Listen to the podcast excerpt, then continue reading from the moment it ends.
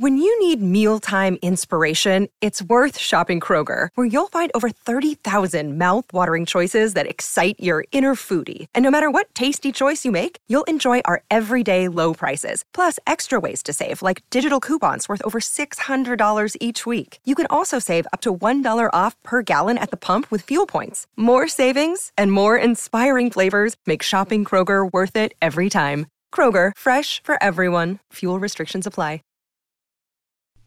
The following is a Hoop Ball presentation.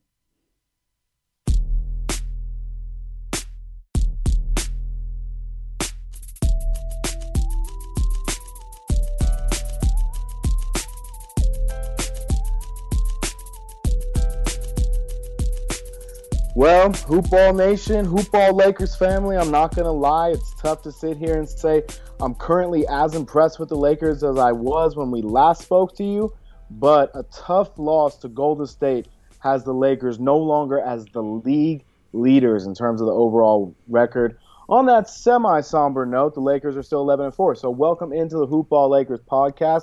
JC, tough loss to the Warriors. I feel like I'm still feeling it two days later. Yeah, I mean it was a tough loss. I kind of called it a little bit just because the Lakers, as good as they've been defensively, have a hard time with uh, really high scoring backcourts. And I mean, Steph Curry by himself is a high scoring backcourt, uh, regardless of who the other guard that is that Golden State puts out. And so, yeah, he had a great game. They had a great comeback. They they did what the Warriors do. It was it was frustrating. It was extraordinarily frustrating. And as we were just discussing prior to getting this podcast going. Per Stats LLC, JC, it was the first time in 284 home games that LeBron and his team have took a double-digit lead into the fourth quarter and lost in regulation. Now, just some quick estimated math, we're talking like seven years here. So obviously, this is quite a feat if you want to look at it like that. But my main takeaway, and I tweeted this from our at Hoopball Lakers account right after the game, is the Lakers just basically decided this game was over before it truly was. They only scored 49 points in the second half after putting up 64 in the first. And basically, it, w- it was a tale of two halves in which the Warriors thoroughly outplayed the Lakers in the second half, and in particular the fourth quarter. And it was just, it was again that effort piece, which is something we've mentioned despite the overall shiny 11 and 4 record. So I felt like it was a bit of a step back from that pedaled down defensive identity. Yeah, the the the lazy half has usually been the first half for them. That You know, throughout the season, it was really the kind of the first time they had a really great first half, and then just kind of let the lead slowly slip away as as the game went on. Yeah, you know, Andrew Wiggins was effective for the Warriors in this game, and you know he's having a uh, a decent season for them, and it's weird to think that he actually might be the better player in the in the D'Angelo Russell Andrew Wiggins trade, but looks that way at least at times right now. Obviously, Steph Curry wasn't exactly electric, but he came through when it mattered. And Kelly Oubre, despite continuing to struggle from three, he was effective in the game. He shot 50% overall, had 23 points. So, you know, I just felt like the Lakers could have done a little bit more defensively, obviously, but offensively, JC, it's going to be hard for the Lakers, regardless of who else on, is on this roster. If LeBron and AD combine to shoot 12 of 32 from the floor, two of nine from three, and 10 of 15 from the foul line. I mean, if they make their free throws, the Lakers win this game. Yeah, it's just kind of one of those things where, you know, when it comes down to the playoffs, it's why they're still such a huge favorite because LeBron and AD are not going to have those types of games, you know, four out of seven times. And so, yeah, he's going to turn in, you know, kind of a dud every now and then. And unfortunately, that was that was one of the times. Took away from a really great uh, start in particular, but a good overall game from Dennis Schroeder. 25, five boards, three assists, two steals for Schroeder on a nice 8 of 15 uh, from the field. Still struggling from the three point line, so you'd like to see that a little bit more. Are you surprised? You know, I was just kind of reading back the box score after the game and then again today. I'm just a little surprised that KCP only took three shots and that he only played 23 minutes here. Yeah, he he took a really kind of aggressive uh, step back three right in Draymond's face early in the first quarter, and it just kind of it shows you where he's at with his confidence level this season. And so I thought that was going to mean he was going to end up having a really great game, and you just didn't really see anything beyond that first shot. That was that was really exciting to see. Yeah, and I, and I'm not sure in terms of the playing time. I'm not exactly sure how it shakes out, but you know Wesley Matthews got 15 minutes in this game, and you know I, I like Wes Matthews and he's fine and well, but if 10 of those minutes went to KCP or even eight of those minutes went to KCP, you know I think it might be for the betterment of the team because I think he's such again just a piece to that identity, and you know the the bench you like what you see from Kyle Kuzma in terms of rebounding the basketball. I mean, he's he continuing to be that guy for the Lakers, offering something way beyond scoring? Montrez doing his thing, but not a lot of help outside of that off the bench, uh, you know, except for Caruso, who's not exactly an offensive juggernaut. So, again, it comes down to AD and LeBron for me. Forget the rambling. It's AD and LeBron, 12 of 32 here. I got to put the blame on on the shoulders that wear the crown, right? Or some sort of expression like that. But I digress, JC, because you know 11 and four is still 11 and four, and despite you know all of the things that we all saw in this game, I think the Lakers absolutely saw it themselves. Probably watched it again on tape, and they're prepared to move on. So as the Lakers move on, Thursday, finally the Lakers are back in action. It's been nice to sort of get a brief, brief pause, you know, for the team because they've been playing such a compact schedule. But a big game against the Milwaukee Bucks. Obviously, a team that's going to be hyped up to play the Lakers this is a team that could potentially present some problems for the Lakers as well. Jrue Holiday, Khris Middleton on the perimeter, and obviously Giannis and AD matchup is a juicy one. What do the Lakers need to do to sort of, you know, put their stamp on this game early? And what do you expect to see in this one? Um, well, you've got to limit Jrue's scoring opportunities, and so you know, depending, you know, he hasn't exactly been lighting up the scoreboard because you've got Giannis and Khris Middleton there, but he has had some games where he's done that. So you're gonna you have to kind of mitigate his production there. I think Giannis is gonna go is gonna kind of go off for you know what he's gonna go off for, and him and AD will probably cancel each other out, and so you also kind of have to limit Khris Middleton's production. And this is this is where KCP will probably be a more valuable piece defensively. I'm curious to see if they decide to defend LeBron with Jrue. Jrue's always been a great defender, even going back to high school. I remember what, like literally watching him in high school. I mean, he's always been that player at every level. So I'm curious to see if they do that. But overall, I think the Lakers need to come out and sort of make a statement, for lack of a better way to say it. And I know that's kind of generic, but again, too many instances this season for me in which these teams that are far inferior to the Lakers either come back on them or they let them hang around and they wind up losing or already some sort of combination of that, you know. And I'm not I'm not feeling that energy. So I know 11 and four it's champagne problems and that's all fine and good, but I really need the Lakers to come out strong in this one and, and LeBron and AD in particular. And as the Lakers, you know, progress forward, I think because they're not going to play a team every night that's quote unquote a competitor in terms of talent level, they're going to need to, to harness a certain energy, and it only benefits them when they play those tougher opponents like Milwaukee. Yeah, they their schedule up until this point has been a, a little bit on the easier side, except you know the exception of like the Clippers early in the season. Uh, so yeah, they they definitely need to have a statement game, even though those Rockets wins were what uh, Frank Vogel called identity wins with how great they were defensively. You need to do that against a team that that's that's going to make a lot of noise in the playoffs, even if it's on the Eastern Conference. Yeah, and I think you know you make an, a good and important point in that an identity win is not necessarily a statement win, right? Like they could be great defensively, but also you expect the Lakers to sort of beat the Rockets in that state by 15 or 20 points. So that said, I think the Lakers, if they perform against Milwaukee as they are capable of doing, it'll sort of reassert themselves as that echelon in the league. I know that might sound dramatic. I don't mean to oversell it, but you know that's sort of how I view this opportunity for the Lakers. And you know, I, I think it's you know Frank Vogel is going to continue to sort of experiment in terms of who fits where and, and what kind of combinations work. I did like seeing the Trez AD combination uh, in the previous game against Golden State. I was curious about Markieff Morris's role, only six minutes versus the Warriors, a team that you think Markieff could have a bit of an expanded role, especially when Marcus Gasol only plays 16 minutes. So I'm just I'm curious to see how Frank Vogel continues to shuffle those pieces because it feels like somebody has to be the odd man out here. Yeah, and and the the front court matchup could be a trickier one against Milwaukee. Like Brook Lopez is probably going to drag Marcus Gasol out to the three point line, and so defensively he may not have as big of an impact.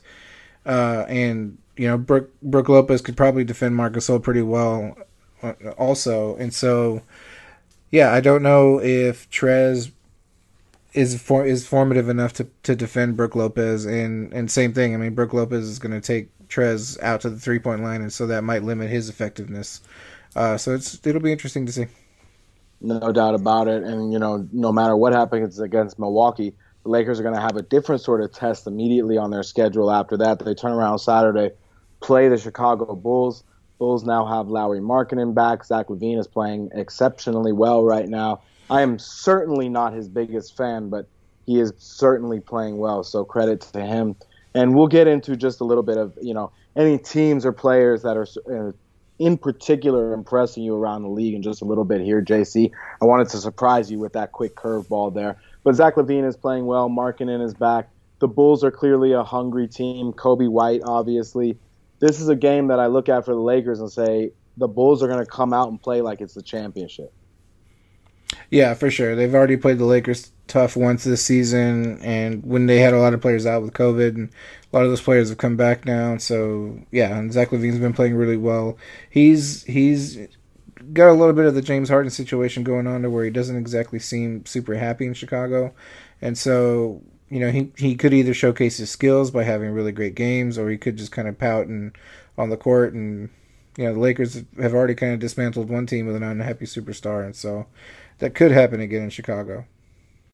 When you need mealtime inspiration, it's worth shopping Kroger, where you'll find over 30,000 mouthwatering choices that excite your inner foodie. And no matter what tasty choice you make, you'll enjoy our everyday low prices, plus extra ways to save, like digital coupons worth over $600 each week. You can also save up to $1 off per gallon at the pump with fuel points. More savings and more inspiring flavors make shopping Kroger worth it every time. Kroger, fresh for everyone. Fuel restrictions apply.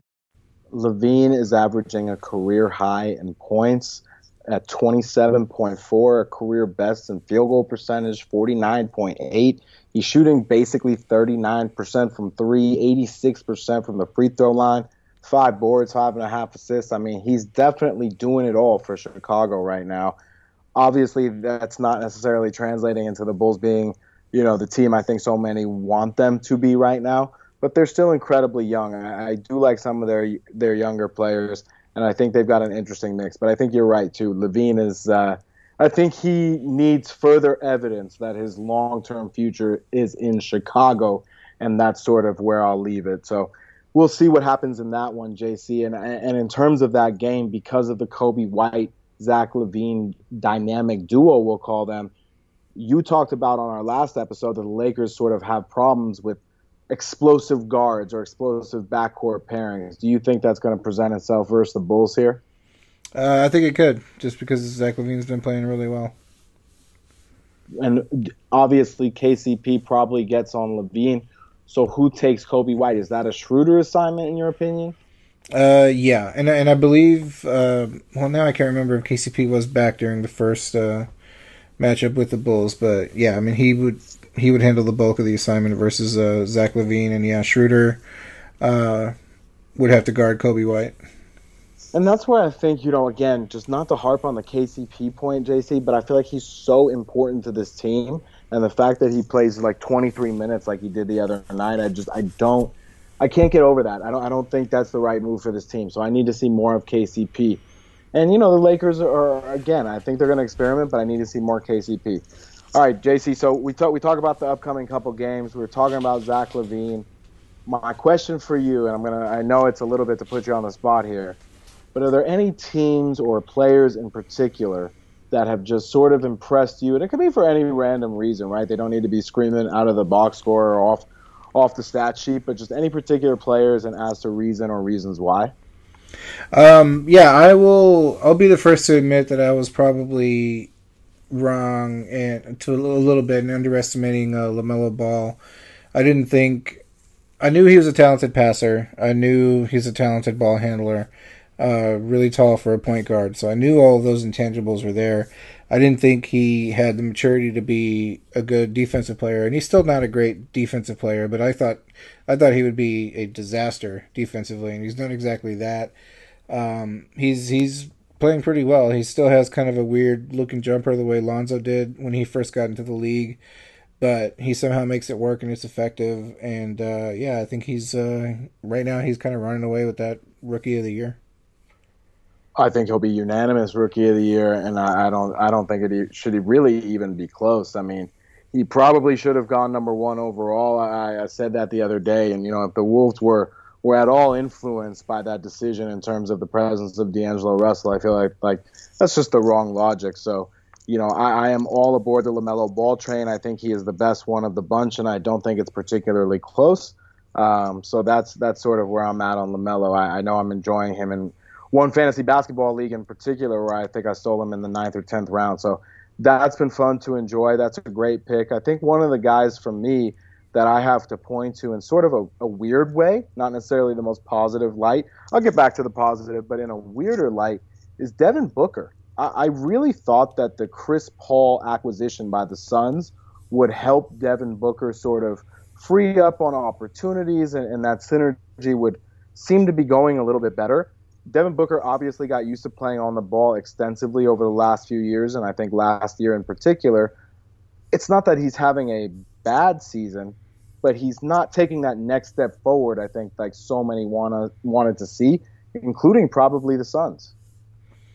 Yeah, I haven't watched a lot of him this season, but from I mean, yeah, it, it's been kind of out of sight, out of mind, and it's probably for a good reason. I haven't seen or heard very much from him this season, despite the fact that they've got a winning record.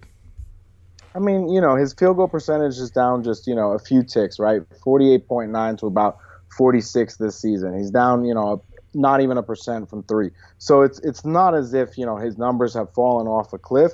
Obviously, the Suns have gotten better around him. I don't mean to sit here and pick on Devin Booker, right? Like the Suns have gotten better around him. Chris Paul, Jay Crowder, Cameron Johnson's taking a step forward. It's not like the Suns are bare of talent these days.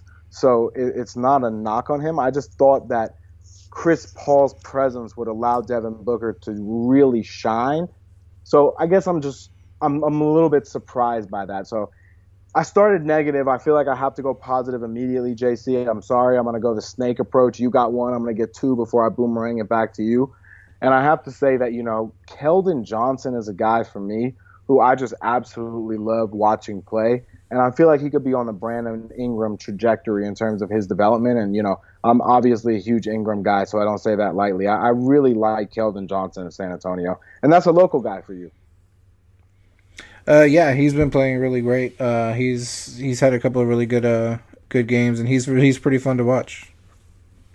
He really is, and I think you know for the Spurs, obviously at this stage of sort of where they are as a franchise, they should be emphasizing those younger guys. And, you know, largely that's what Popovich is doing. DeRozan is obviously, you know, taken upon more of a uh, facilitating role despite his, you know, still ability to score.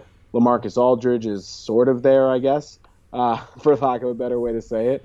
But, you know, for me, Keldon Johnson is a guy who could really be a chance to be something special in this league. So, you know, if, if he's going to be in any player development system, I'd bet on the Spurs 100 times out of 100, wouldn't you? Oh, yeah, for sure. Of course. So, all right, JC. So those are my two guys, at least initially. Do you have anyone you want to boomerang it back around to, or remember any team for whatever reason? Uh, I mean, the Cavaliers. Cavaliers are a really fun team to watch. They had a really great win tonight against Brooklyn. Uh, they are super scrappy. They've got a really good defensive rating. Collin Sexton uh, is probably another one I, I, sort of underestimated. I didn't I didn't quite know yeah. how good he'd be in the league, yeah. and he's he's he you know in terms of the way Devin Booker isn't stepping it up, uh, Collin Sexton does seem to be. Yeah, no, absolutely, and I, I think a lot of people, myself included as well, are sort of uh, arriving at the idea of what Collin Sexton could be in the league, and you know the Cavs have to be thrilled. Obviously, it's a great, you know, that was a big win for them. You know, not only because Brooklyn had its big three on the floor for the first time, but also because you're still missing Darius Garland out of that lineup. So Collin Sexton definitely uh, looks like he could be that dude for these Cavs. And I thought it was interesting down the stretch that uh, Jarrett Allen played in favor of Andre Drummond. I was curious to see how that dynamic was going to play out because obviously it needed to play out sooner rather than later. And, you know, we shall see how that sort of uh, goes because that can impact a number of teams around the league. Uh, probably not the Lakers. I can't imagine the Cavs are simply going to buy out Drummond given the amount of money they're paying him. But if he were to become bought out, boy almighty, would he be a wonderful fit on this team, don't you don't you think? Oh yeah, for sure. Yeah, the the Cavs so, with their three centers was was a was a puzzling one, and yeah, it seems like they might hang on to JaVale, and yeah, it's they seem to have made their their their decision as far as Jarrett Allen or Andre Drummond, at least tonight. Absolutely, and you know, I, all right, so we I got I got one negative in. Um, I'm gonna sneak in one more, and it's it's sort of about the team in general, and I'm gonna go the Hawks. What the hell, man?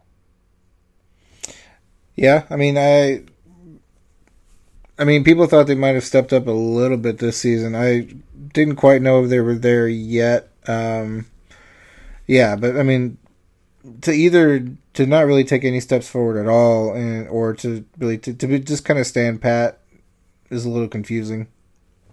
I think you know, look, they're they're a 500 team. I think you know, I personally expected a little bit better you can't control injuries, and I understand that. But you know, Gallinari in particular, you could have probably predicted that. That said, you know they obviously have a lot of talent, but I think there's something about this Trae John Collins issue that isn't going away.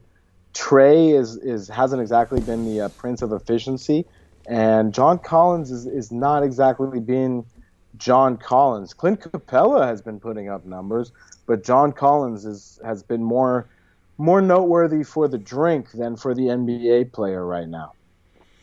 Yeah, he's uh, he's been disappointing a oh, little that's bit. Tom Collins, my bad. Yeah. Well, oh well. yeah.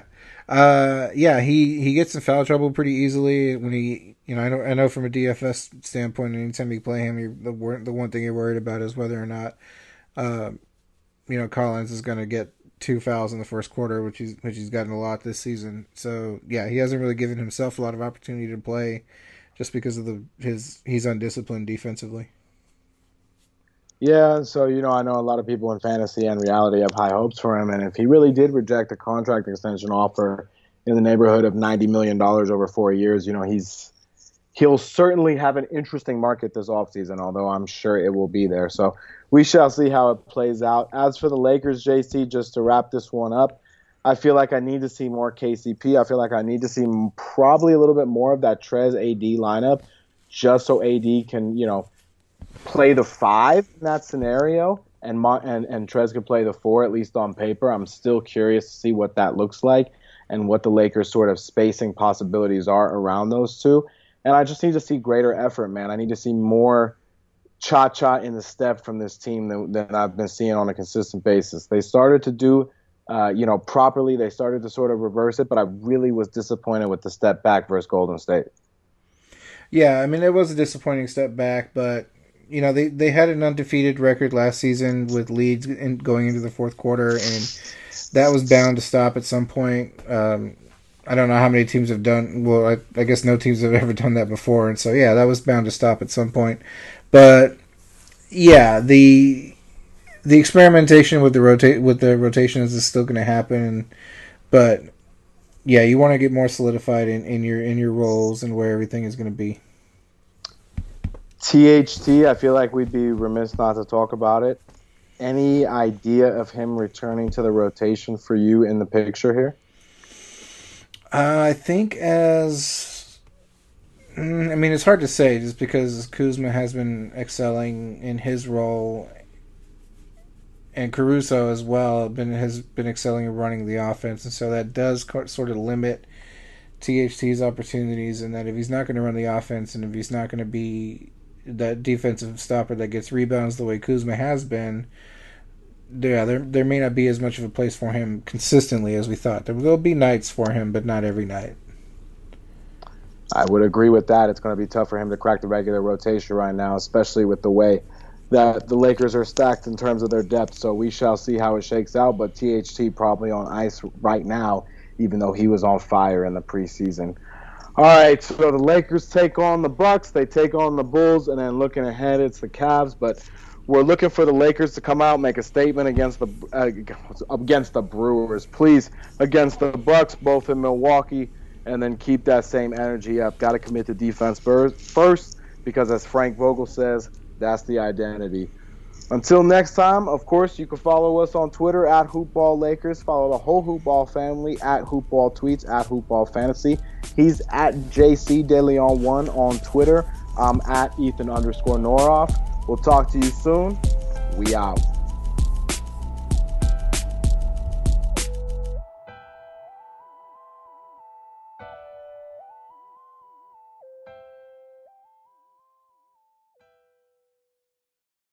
This has been a Hoop Ball presentation.